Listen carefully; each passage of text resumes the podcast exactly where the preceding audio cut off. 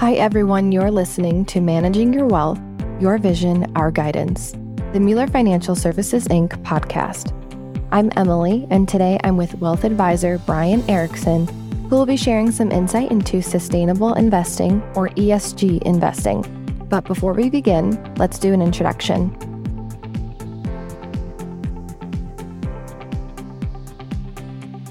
Brian joined Mueller Financial Services in 2020 with experience in financial services and wealth management for high net worth individuals. His focus is on helping clients pursue a work optional lifestyle and foster long term independence through holistic financial planning, custom portfolio management, and risk analysis. Brian, thanks so much for joining today's podcast. Let's dive into the questions. The first What is ESG investing and what does it stand for? Yeah, thanks, Emily. Thank you so much for having me on today. I'm um, excited to dive into the topic of ESG. Um, we have a lot to share with our listeners, and there's been a lot of talk about ESG re- recently and some confusion on what it really is. But actually, ESG investing was introduced back in the 1960s as social responsible investing, with investors excluding stocks and industries based on practices such as uh, tobacco stocks or companies involved in foreign conflict socially responsible investing has evolved into a dynamic spectrum that we now call ESG, which stands for environmental, social, and governance.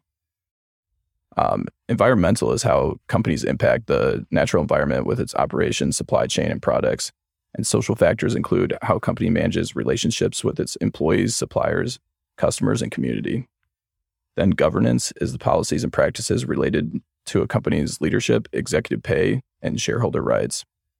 All three of these non financial factors can be assessed to measure the sustainability or ethical impact of a company. And these factors help us better determine the future financial performance of a company.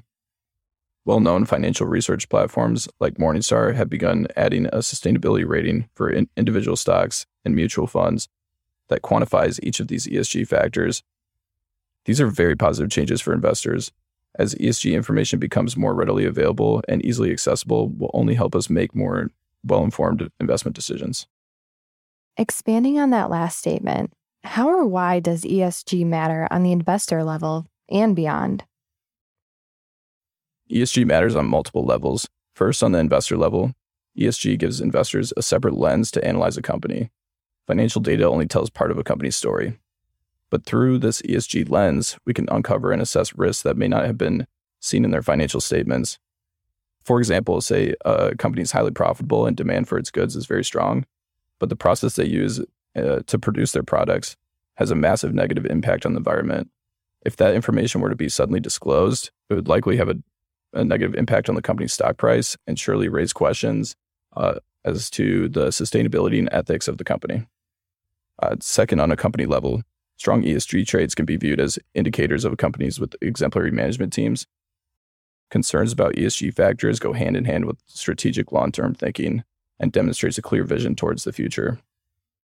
Thinking about how a business impacts its shareholders requires a level of holistic, creative thinking that shouldn't be underestimated, and it can be a competitive advantage. Lastly, from a global macro and humanitarian perspective, ESG is a tool that we can use to measure the direct change in the world through how our clients invest their dollars. As citizens of this beautiful earth we live on, it's our responsibility towards others to ensure that we leave it in a better state than we found it. If you believe this principle is true, why wouldn't you want your investments to reflect that? That's a great question. What more can you tell me about the growth opportunities of ESG investing? We look at ESG opportunities by identifying sustainable thematic trends.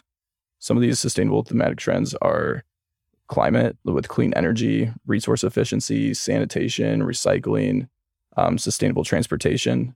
And then another trend would be in health access to quality care, food security, clean water, medical innovation, and well being. Another sustainable theme we're seeing is empowerment, which includes education, employment services, financial security, um, information and communication technologies, and sustainable infrastructure. To give an example of these trends, countries representing 90% of the world's GDP have net zero emission targets by 2030. Annual investment towards these decarbonization targets will have to increase four times by 2030 to meet this goal. These types of sustainable trends make up our ESG lens and how we identify long term growth opportunities within ESG. Do you think ESG concerns were magnified at all as a result of COVID 19? Yeah, COVID 19 did magnify ESG issues, but it also magnified ESG trends. Companies were forced to make key decisions around employee safety, technology, and supply chain management. For some companies, this may have been the first time ESG factors were even considered within management. Also, COVID 19 magnified ESG trends like equality, employee retention, medical innovation, e commerce, as well as mental health and wellness. What do you think are some important questions to ask if you're considering investing more sustainably? I would say some questions to ask yourself would be Do you prefer to buy from brands you trust? Would knowing their global footprint change the way you shop? Is it important to invest in, ener- in energy efficiency or ethical supply chains? Do you think that responsible companies make better long term investments than companies that are always in trouble? And then finally, would you prefer an investment option than invest in companies that are contributing to a better world? These are all great questions to ask yourself if you're looking into ESG investing or you're wondering how you can make an impact. Some things to think about. Switching gears here a little bit, the SEC recently released guidance in March that opened the possibility that publicly traded companies would have to disclose links between their business and climate change. What do you think this means for these businesses? The SEC releasing guidance that publicly traded companies might have to disclose their carbon emissions and any risks associated with climate change is great news for shareholders. This further emphasizes the point that ESG will increasingly play a larger role in how we analyze and invest in companies in the future. Thanks, Brian. Let me just close out this podcast by asking if you have any final thoughts about ESG investing in general. Yeah, the ESG invest- investment landscape is difficult to navigate. It's important to have a trusted resource to help you avoid costly mistakes. Um, finding quality companies and quality funds is very important, um, and we'll help you do that. At Mueller Financial Services, we've consulted with industry recognized ESG analysts and portfolio management teams to build our fully customizable ESG portfolios. We'd be happy to share our insights with anybody interested in ESG investing. Also, if you're a business owner with a 401k and you're thinking about how your company or its participants can take part in this ESG movement, our 401k specialist can assess your lineup and determine if ESG investment options would be a suitable option for your plan. Again, thank you so much for joining today's podcast, Brian some great information about ESG investing, what it is, and what it could mean for shareholders and investors. And thank you for listening. If you're interested to learn more about ESG investing or more about Mueller Financial Services in general, visit MuellerFinancialSolutions.com where you'll find more information about the firm's services and team members. You can also follow the firm on LinkedIn at Mueller Financial Services Inc. for more firm updates, insights, and upcoming events. Securities offered through LPL Financial. Member FINRA slash SIPC. Investment advice offered through IHT Wealth Management, a registered investment advisor.